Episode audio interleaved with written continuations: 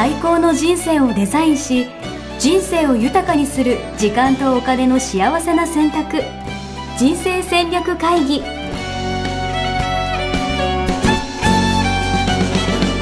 の番組は将来の仕事やお金人生にもやもやと不安を抱えている皆さんに元資産運用のプロキャリアとお金の戦略を同時に考える人生デザインコンサルタントの高頃もさあやが過去5年間延べ1700人の人生を望む形で豊かにしてきたメソッドを時間とお金の選択という切り口からお伝えしてまいります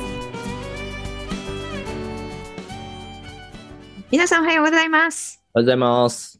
ミッションミッケー人生デザイン研究所の高頃もさやです。76キロ応援やっしです。よろしくお願いします。あんま変わんないね、この。はい、もう順調にキープしてますね。いや、もう完全なる停滞期を迎えております。あの停滞期をね、もってして、順調というところがね、いやいやいやいやいや、やすしさんらしい。順調ですよ。キープしてるだけでも本当すごいですからね。ですね。はい、もうここから行きたいなと思います。もう今日はもう素晴らしい、もうワクワクするゲストがはい。いただきましいたた。だきます。はい。すごい。いいですか？じゃあちょっと紹介してもいいですか？はい。はい。お願いします。はい、つい1時間前に出会ったヨッシーさんです。よろしくお願いします。はじめまして、中原義彦、ヨッシーと呼んでください。よろしくお願いします。よろしくお願いします。あの、つい先ほど、初めましてだったんですけど、まさかポッドキャストに出演していただいあのよ、あのヨッシーさんに出演していただけるなんて、いや、もう嬉しいですね。はい。あの、リスナーの皆さんね、誰ですかって、いやいやいや、あのヨッシーさんですよ、本当にもう。みんな、はい。てるでしょう。はい。慣れ初めをね、ぜひ、慣れ初め、慣れ初めを。慣れ初めですか？うんはい。あ、じゃあ紹介させていただきますと、えっと、ポッドキャストでも何回か紹介させていただいてるんですけど、さえさんの、あの、出版応援グループみたいなことをやらせていただいてまして、そのキックオフが実はこの収録の前にあったんですよ。で、そちらに参加してくださったのが、ヨッシーさんで、なんと、ポッドキャストを聞いて、そこから来ましたということと、ちょっと熱いお方を聞いたんで、ちょっとそのまま、ちょっと、ポッドキャスト出てくれませんか？って言ったら、なんと快諾いただきまして、はい。お話を聞きたいなと思った次第でございます。ということで、えっと、ヨッシーさん、ヨッシーさんの紹介をしたいんですけど、えっと、先ほど聞いたのは39歳で、えっと、はい会計事務所でお働きになられてるっていう、はい、そうです。合ってますか？はい、合ってます。ありがとうございます。で、ポッドキャスト歴がなんと、もう4ヶ月ということで、はい。ありがとうございます。はい。いや、でも、さやさん、嬉しいですよね。嬉しいですね。そんな4ヶ月で、こんなね、あの、参加いただいて。ね、本当、ありがとうございます。でちなみに、今回、この番組で、リスナーの方が出たのって初めてじゃないですか？初めてです。そうですよね。うん、うん。あということで、ぜひなんかいろんな感想とかも含めて今日はお伺いできればなという特別会になりますね。よろしくお願いします。はい。よろしくお願いします。じゃあちょっとせっかくなので聞いていきたいんですけど、ヨッシーさんはもともとなんでこのポッドキャストに出会ったというか、慣れ初めをちょっと聞いていいですか？もともとは、おそらくネットサーフィンかなんかではい。うん引っかかって、ではい。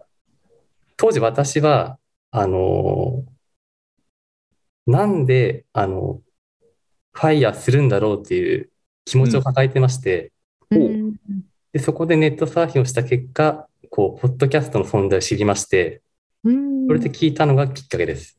ファイヤーとかを検索してたってことですか？ファイヤーとか、まあ、もしくはその価値観とか、うんそういったところだと思います。ええで、全然さやさんのこととかも知らずに、あはい。やって聞いてみて、はい。そんで、お、やすし、ええやんけ、みたいな、そういう感じだった。ですね、まさかやすしさんが、あの、すごいいい声をされてたので、今、いやいやいありがとうございます。そんなお褒めいただきまして。いや、嬉しい。はこういう見かけだとは思わなかったですよね。い。いやいやいやいや、今、ズームでお話してるんで、はい。うんあれですけど、え、実際、んどうなんですか？何か聞いて、なんか気づいたこととか、感じたことみたいなのがあったっていうことなんですか？そうですね、あの、まあ、最初話をポッドキャストから話を聞いたときに、あ、なんだ、すごい面白いことをお二人とも話してるなって思いまして、うんうん。で、そこから過去の放送をすごい遡ったんです。うんうん。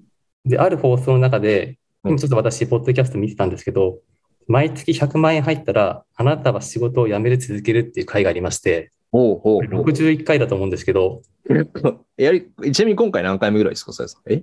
どんぐらい行ってんの？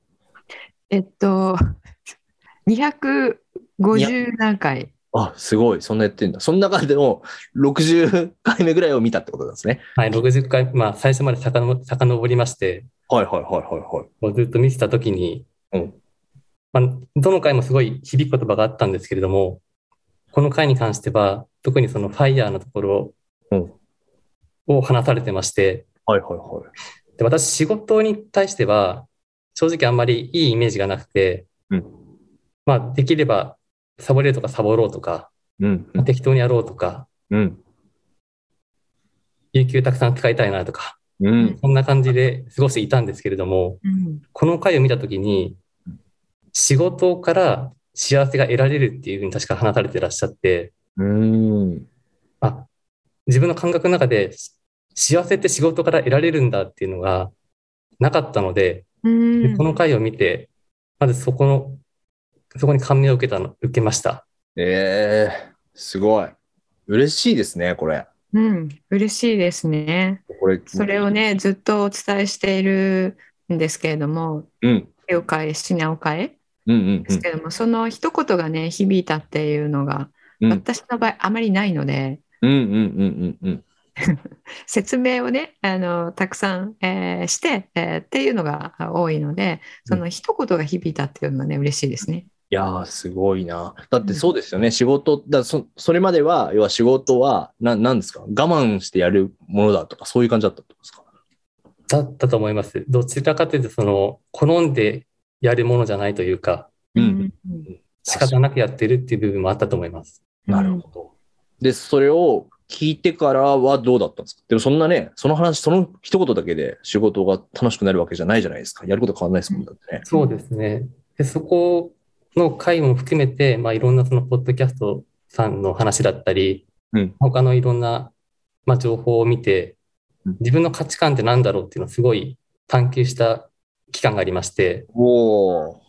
で、まあ、その結果、自分はやっぱり会計人として、会計事務所の人として、プロフェッショナルの追求をしたいっていうふうにうんよく思うようになりまして、うん。なので今仕事はすごく楽しくやらさせてもらってます。うん素晴らしい。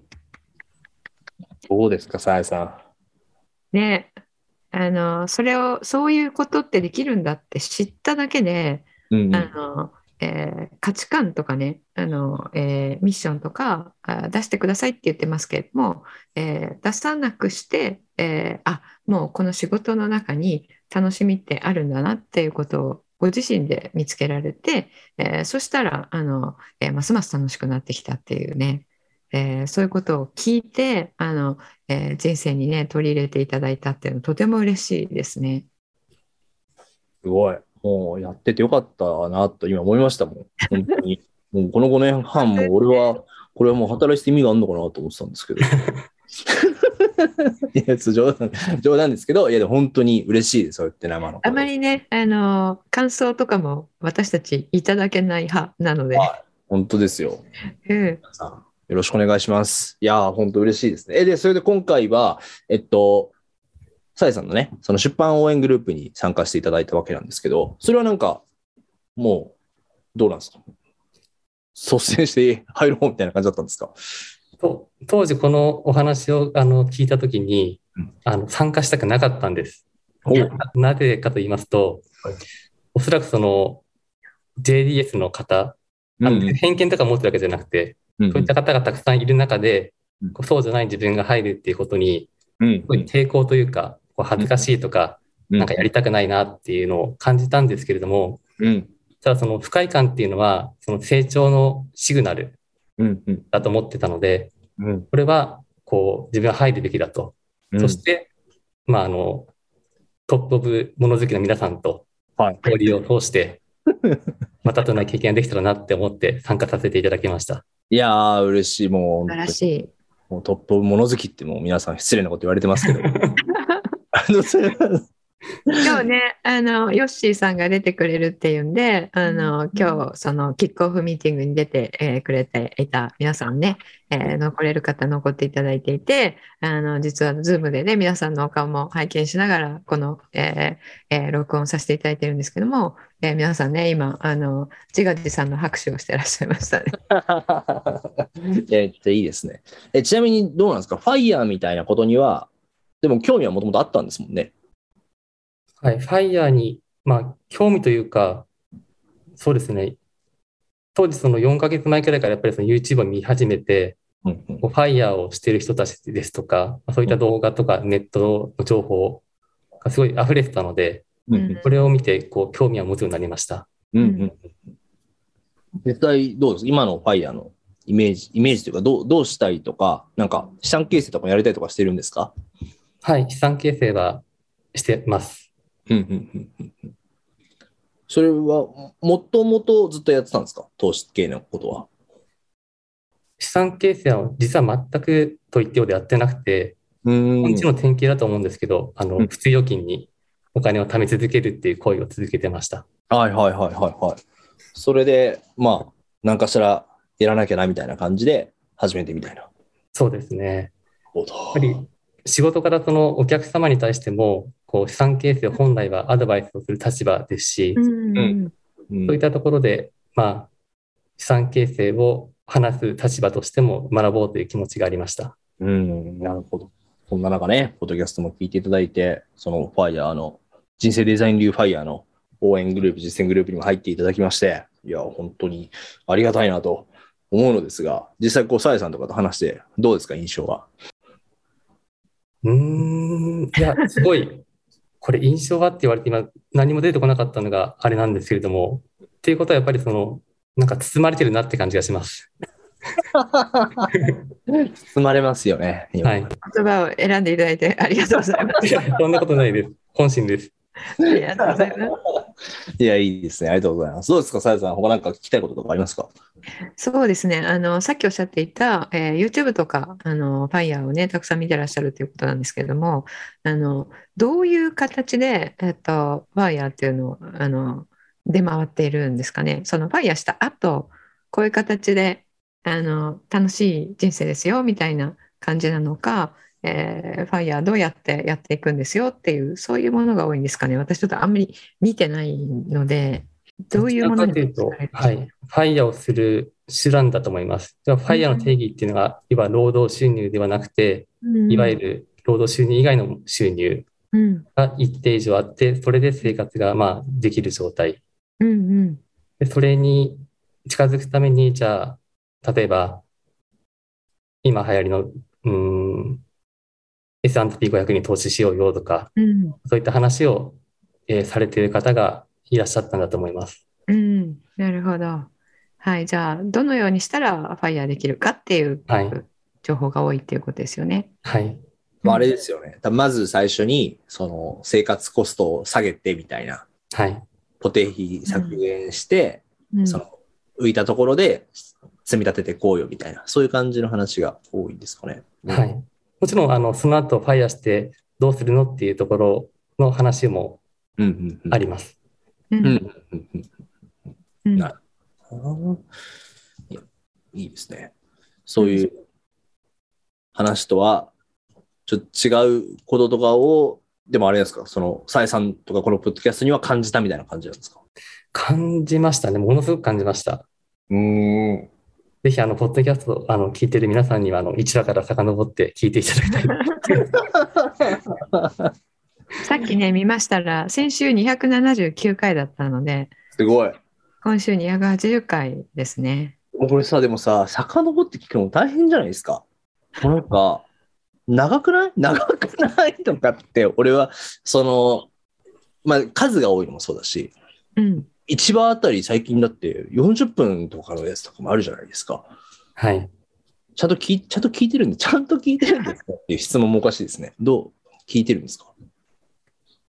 そ、聞いてます。あの、2倍速で聞いてます。ああ、倍速とかでね。はい。なるほど。確かに、そしたらいいかもしれない。うん。すごいな。いや、もう、どんなこ、どのタイミングで聞いてるんですか？こういう質問していいんですか？あの、ちょっとすごい興味があっあて。、いえいえ、あの、毎、仕事柄移動が多くて、はいはいはいはいはい。ですので、その、まあ、車の中ですとか、電車の中ですとか、うんうん。そういったところで聞くことが多いです。えーあとは、意外と好きなのが、家事をしているときはいはいなんかでもやっぱり、こう聞いてると、うん。その時間がまあ有意義な時間としてうん。過ごせ過ごせてるなって感じします。うん。いいですね。リアルですね。リアルですね。嬉しいです。私、あの、一回もポッドキャスト聞いたことないんで。え そうなんですか？そうなんですよ。あの、撮った後どういうふうに聞こえるかなとかね、普通見るじゃないですか。はい聞。くじゃないですか。一はい、回も聞いてないっていうね、素素晴らしい人物なんですよね。振り返ったことがないんで、ちょっと。何が素晴らしいって、はい。どうなってるのかなって自分がやったやつ、あのはい気にならないっていうところがね、素晴らしすぎて、うーん。前しか見てないっていうね。いやいや、そんなことないですよ。ちゃんと、一回目からちょっと聞き直してみたいなと。ちょっと改めて ね。なんかやらない、やらないこと言わない方がいいかもしれない。私もあの1回目からあの聞かなくていいんじゃないかなって今思っちゃいました。おすすめした、したのに。はい。私だったら、私だったらっていうか一般、普通の方だったら聞き返すと思うんですよ。心配だったり、こう、こうした方が良かったんじゃないかなとか。うんうん。でそれを聞き返さないってことは、やっぱりそれなりの、こう、方だと思いますので、私がね、なるほど。いやーいいですね。ありがとうございます。じゃあ、ちなみになんですけど、今後なんかこの、こんなことを聞いてみたいなとか、こんなこと学んでみたいなとか、そういうことってあったりとかしますか？いやー、この質問すごい難しいですね。今の課題感みたいな話なのか、どうなんだろ今、おかげさまですごいあの幸せに、あの自分の価値に沿って生活できて、できてるなっていう実感がすごいありますので、もうぜひともあのお二人にはあの生涯、ポッドキャストを続けていただければと思ってます。嬉しいですね。う。すごい。だからうんもう、例えば中庸の話とかそういうことも聞いてるってことですもんね。はい、聞いてます。はあ。それで価値観見つけて、中庸の状態を知り、感謝の大切さを学び、資産形成を始め、仕事は楽しいと。はい。素晴らしい。やばくないですか？そんなことがあり得るんですね。すごいね。あのね、皆さんにもね、励みになりますよね、きっと。確かに。聞いてるだけでね、あの、今は幸せなんでってね、うんあの、えー桜じゃないですからね。桜どうですよ。まるで桜みたいな感じのコメントいただいね、てまるで桜みたいなコメントいただいてますけれどもね、あの、え1時間前にね、お会いして、はじめましてって、えーね、おご挨拶させていただいいた方なので、先ほど私ちょっとあの聞きたかったと思って忘れていたことがあるんですけども、あのファイヤーに戻りますが、えーファイヤーした後のお状態をあのヨッシーさん、えー何かにこうなぞらえていただいたんですよね。そのお話をちょっとしていただいてもいいですか？ファイヤーをした後の状態ですか？はい。ファイヤーした後、まるで毎日が、ああ、あの、先ほど話をしましたのが、えーファイヤーをした後が、こう、夏休みだと。うんうん、要は、まあ、一定の収入があって、で、夏休みの状態でヒャッハーみたいな、うん、そんなことをファイヤーした後の状態だって話したと思います。うん、そうですね。それをね、あの、多分多くの皆さんが思ってるんだろうなと思うんですよね。うん。で、あの、おっしゃる通り、今、巷で、えー流れている情報は、どうやったらファイヤーできるかっていう情報がすごい溢れてえーるじゃないですか。で、これを先にシャワーのように浴びてしまうと、それなんで必要なんですかっていうそれをしてどうするんですかっていうところの問いを立てる機会を逸してしまうんですよね。で自分はあのファイヤーって何かな、えっと、それすると何がいいのかなあのこれに限らずですけどもそのように思って調べ出したのにこうするんだよっていう情報を最初にあのシャワーのように入れられてしまうとえー、それ今のちょっと分かんなかった、えー、ステップもう一回教えてよみたいな感じでどんどんどんどん自分の頭の中はそれってどうやるのっていう質問に変わっちゃうんですよね。でももともと自分があの調べたかったことはえファイヤーって何？それって何がいいの？だったと思うんですよ。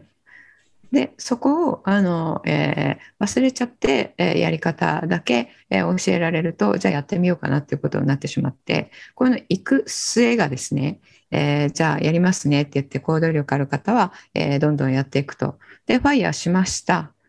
でってなるんですよね。でっていうで、ここで、あの、私も今回の本に、えー、ここを重点的に書きたいなと思っているんですけれども、あの、えー、毎日が夏休みのように、毎日、えー、今日は山へ虫取り、えー、ミーミーミーみたいな、今日は海へあの海水浴バシャバシャみたいな、で日記は毎日楽しいことで溢れてるみたいな、えー、ものを想像してですね、えー、ファイヤー現実的に、え、なりましたって言った時に人間ってどうなるかっていうことなんですよね。はい、えー、その辺は本に書きたいと思いますので あのお伝えしませんけれども皆さんにぜひね聞いていただいている方もあの目指してますっていう方は、えー、目指して何がしたいのっていうのをねあのぜひ考えてみていただきたいと思うんですね。ですね。なんか、はい、確かにおっしゃるように、なんか情報を最初はね、なんか、ファイヤーって何から入ったのに、その情報を浴びるためにも、なんか目指すの当然みたいな話とか、うん、なファイヤーにさえなれば幸せなんでしょみたいな感じになっちゃいますもんね。そう、それ前提で話が進んじゃう中に入っちゃうんですよね。確かに。そう、そもそもその前提に問いを投げかけていたはずじゃないですか。うん。うん、それがね、恐ろしいところですよね、今。たくさんの情報が流れていてであの今日私あるとある方の、えー、メルマガを読んだんですけれども、まあ、その方は資産形成を同じように私と同じように、えー、スクールで教えていらっしゃる方で、えー、私はその方あの信頼している方の一人なんですけれども、うん、えっとあの YouTube はですね、えー、10日あのそういったものですね、えーと情報はえー、信頼に至る情報を流してもらっていることはほとんどないと思った方がいいですっていう、えー、もっともっと辛辣な言葉でした。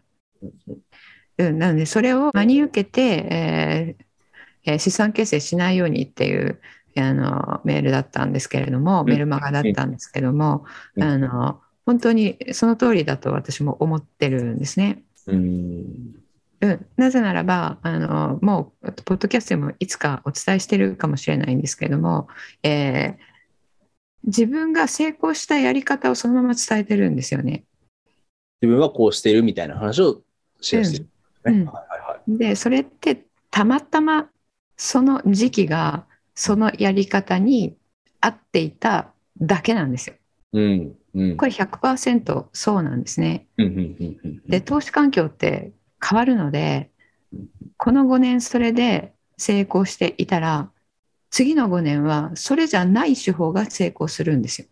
なるほど。ずっとそういうサイクルになってるんですね。うん、でそのサイクルがちょっと10年長かったかもとか20年長かったかもとかそういうのあると思うんですけれどもとにかく今までこれだったから今もこれからもこれだけやっとけばいいみたいな、えー、それだともうそのサイクルがガーンって上がってジェットコースターの一番てっぺんに行った時にあそうなんだって入るっていう形になることが多いとずっと上がると思っていたら自分が入った途端にガーって下に下がる一番トップのところだったっていうこともすごい多いんですよね。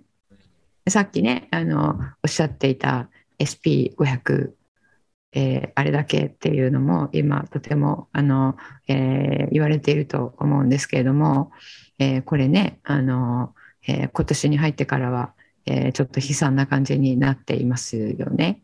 私あの、え去年の秋ぐらいからそのようにお伝えしてたんですけれども、ポッドキャストで言ってたかどうかわからないですが、あの、えそれに通ずる、えっ、と、え理論のところはお伝えしてたと思うんですよね。サイクルがありますから、えーうんずっと続くと思っちゃダメですよっていうことをお伝えしてたと思うんですよね。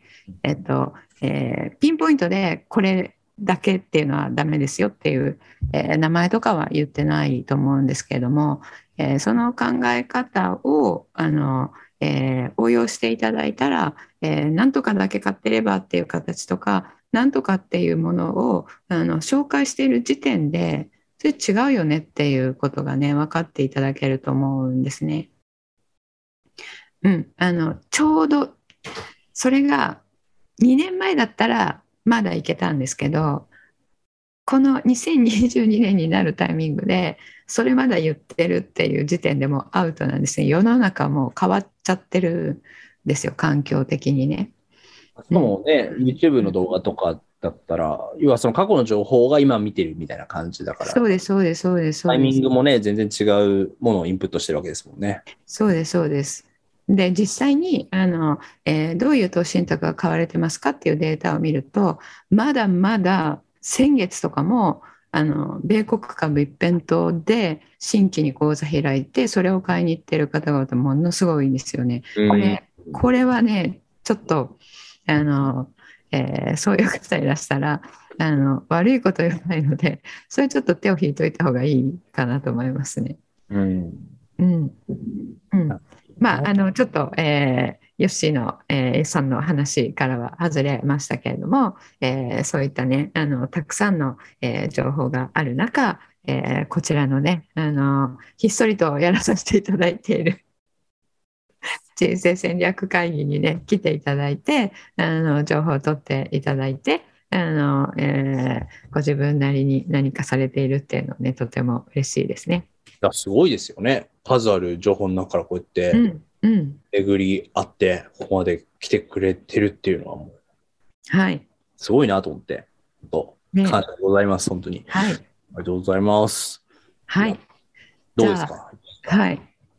あ今日の、ね、今日こういう形になるとはつゆとも思っていませんでしたが、あの、えー、さあやさんの無茶ぶりっていつも言われてますけれども、あの、えー一緒にね、えーあの、学んだり働いてり、えーたりしている方は、あの、えー一緒に、じゃあ、無茶ぶりをすることで、えー人生開けますからっていう形で、あの、許してもらってるんですけども、今日、今日会った方にね、こんなことをお願いするとは、つゆとも思っていませんでしたが、ご快諾いただいてね、あの、えーお話いただいてありがとうございました。いや、ありがとう。よくとあれありがとうございました。どうどうですか？ちょっとなんか最後感想とかぜひ、もし一言あったら。そもそもあの、ポッドキャストにこう出演するっていうことが、あの、夢にも思わなかったことですから、まずはお二人に、あの、本当に感謝をしております。いや、いいです素晴ね。らしい。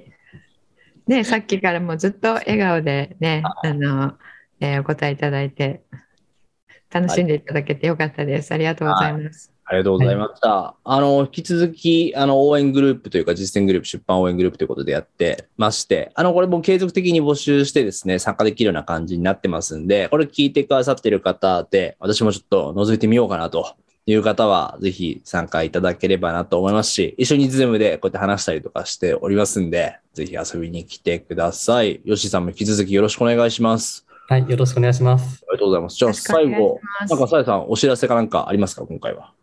あえーとですね、今、あの JDS では、えーまさに資産形成の、えーベーシックコース、えーというものを、えー募集していますので、えーそちらの、えー入門体験講座、えーやってますから、あのかえー解説、概要欄のところから、えーチェックいただければと思います。はい。ありがとうございます。ちらですね、あの、えーヨッシー、イケメンな感じのヨッシー、どんな人っていうのを、あの、あの、あのヨッシーと 会いたい方は、はい、ぜひ。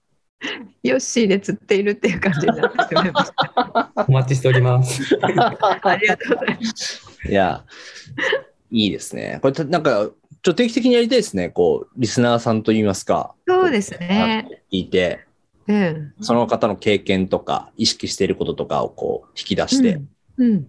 またなんかそこからね、なんかさやさんにアドバイスもらえたりとかするような回もあってもいいと思いますし。うんはいそうですね。うんあの、私たち、言い出しっぺは得意なんですけど、それを拾って、オペレーションするのが、うん。どっちもやらないので、うん。あのいつもいつも、あの、言うだけ詐欺って皆さんに言われてるんですけど、やるやる詐欺、やるやる詐欺絶対やんないですよねって皆さんに言われてるんですけど、あの、これはね、皆さんの、えーあの、力を借りて、い1ヶ月に1回とかね、やれたらいいですね。そう。なんで、ぜひ、まあ、せっかく今回ね、応援グループ作って、Facebook グループとか Zoom で定期的にやろうとしているんで、ぜひそちら参加していただければと思いますし、なんか我こそは出せっていう方はそういうふうに連絡いただけたら、はい、そういうチャンスもあるかもしれませんので、ぜひよろしくお願いします。はい。そうですね。あの、特に人生に、えー聞いていて、こういう変化がありましたっていう方はね、うん、ぜひシェアいただきたいですね。聞きたい。めっちゃ、はいありがとうございます。はい。じゃあ今日はこれで締めていきますか？はい。はいはいありがとうございます。じゃあ、えーまだあの夏も真っ盛りで暑いですけれども、えー皆さん熱中症に気をつけて、えー夏楽しんでください。それではこれで終わりにしたいと思います。ありがとうございました。さようなら。ありがとうございました。ありがとうございました。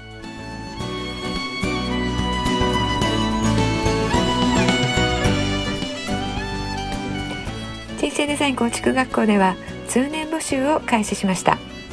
1日入門講座説明会こちらにご参加いただくと、えー学校でどのような授業を受けることができるのか体験をすることができます。そしてカリキュラムはどのようなものなのか、えー中に入っている方はどのような人がいるのか、えーさらに卒業後の人生はどのような人生が待っているのかそういったことを体験学習そして説明を聞いていただくことができます。